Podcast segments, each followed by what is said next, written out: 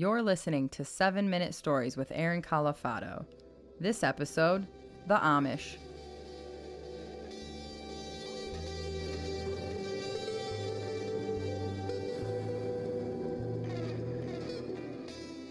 Sitting in a traffic light, looking around, car is stopped. There's a woman on my right who's just looks so sad. Dark circles under her eyes. She's got a cigarette that's halfway done, an Oldsmobile with holes in it, rusted out, clothes that you can tell have been worn for years and years and years.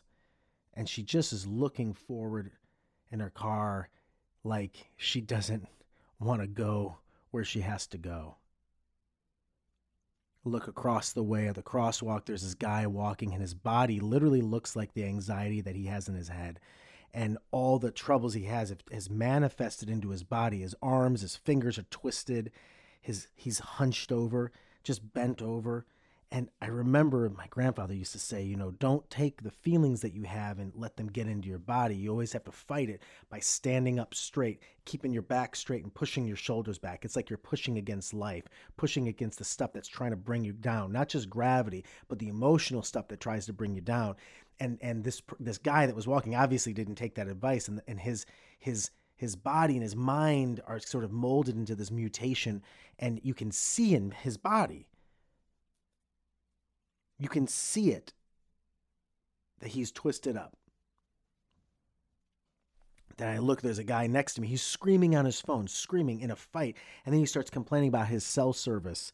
That every time he switched from T-Mobile to AT&T, that he's pissed off because neither one works and they're both trying to screw him over. And then the guy behind me is honking at me. It's not even green light yet. And he's honking, he's laying down his horn. And I reach my middle finger up and I turn around, giving the bird, and I'm like, fuck you caddy corner to me, there's people going in and out of a Walmart, just bags and bags and bags and bags and plastic bags of stuff in and out and in and out and in and out of the Walmart. Plastic stuff and things and things that made that are made God knows where and God knows what third world country by God knows what child making inhumane, if any, wages. It's the same parking lot where people go out the day after Thanksgiving, eh, Thanksgiving and line up for hours to buy things made by children in third world countries just for stuff. They leave their families, they scarf down their turkey, and get away from all that conversation stuff just to sit in a parking lot in order to purchase things.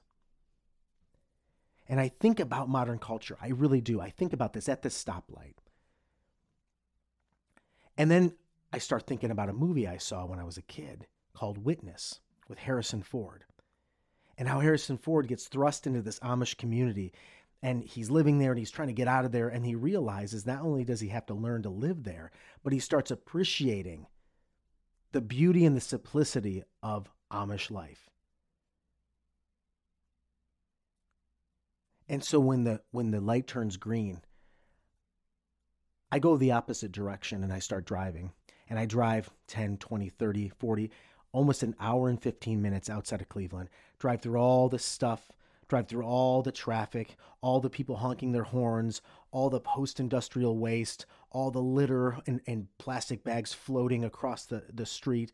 I drive through the, the, the suburbs and all the moms in their yoga pants uh, walking around with, with what seems like 67 children in, in carriages and they're running and they're obviously on their way to a Zumba class. And I drive through that and I drive in anywhere out about an hour outside of Cleveland, hour and a half outside of Cleveland in Ohio, you'll find pockets of of country. And and you start going further and then it's just cornfields.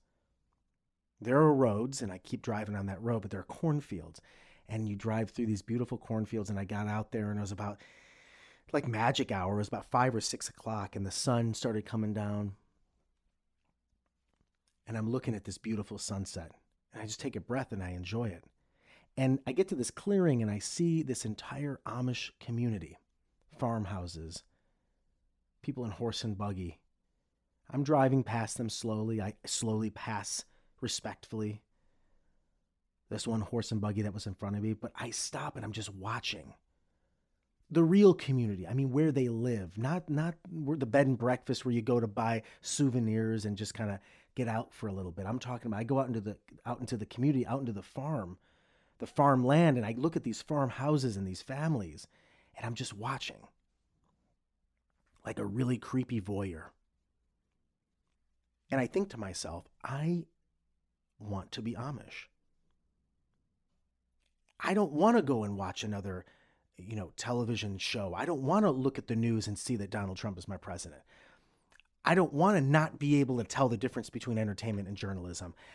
I look out and I see a mother doing work around the house, outside of the house and keeping it clean. I see a, dad doing hard labor out in his yard. I see two kids playing, just being children and enjoying the ending of a day.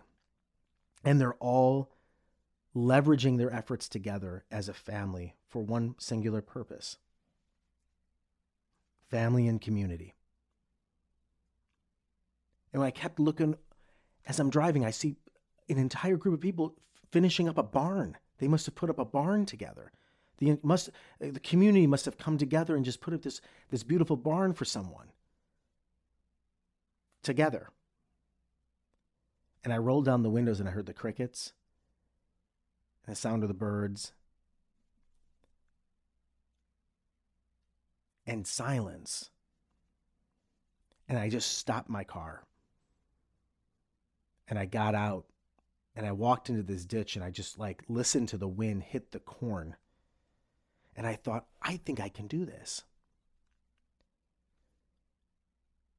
I'd have to learn to work with my hands. I'd have to learn to be okay with being away from all the amenities that I like. I'd have to learn how to I'd have to learn a trade or a skill because I don't I don't know how to do anything. But I looked out to this to this farmhouse out in the distance. And I imagined myself with like a straw hat. I took a breath. Looked back at my car.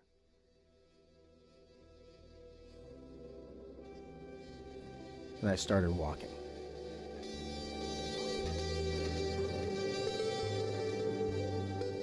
I hope you enjoyed the episode. A lot of people have been coming up to Aaron and I at parties, sending emails, and calling to tell us how much they love the podcast and ask when the next episode's coming out. A great way to stay connected is to visit the website, 7minutestoriespod.com.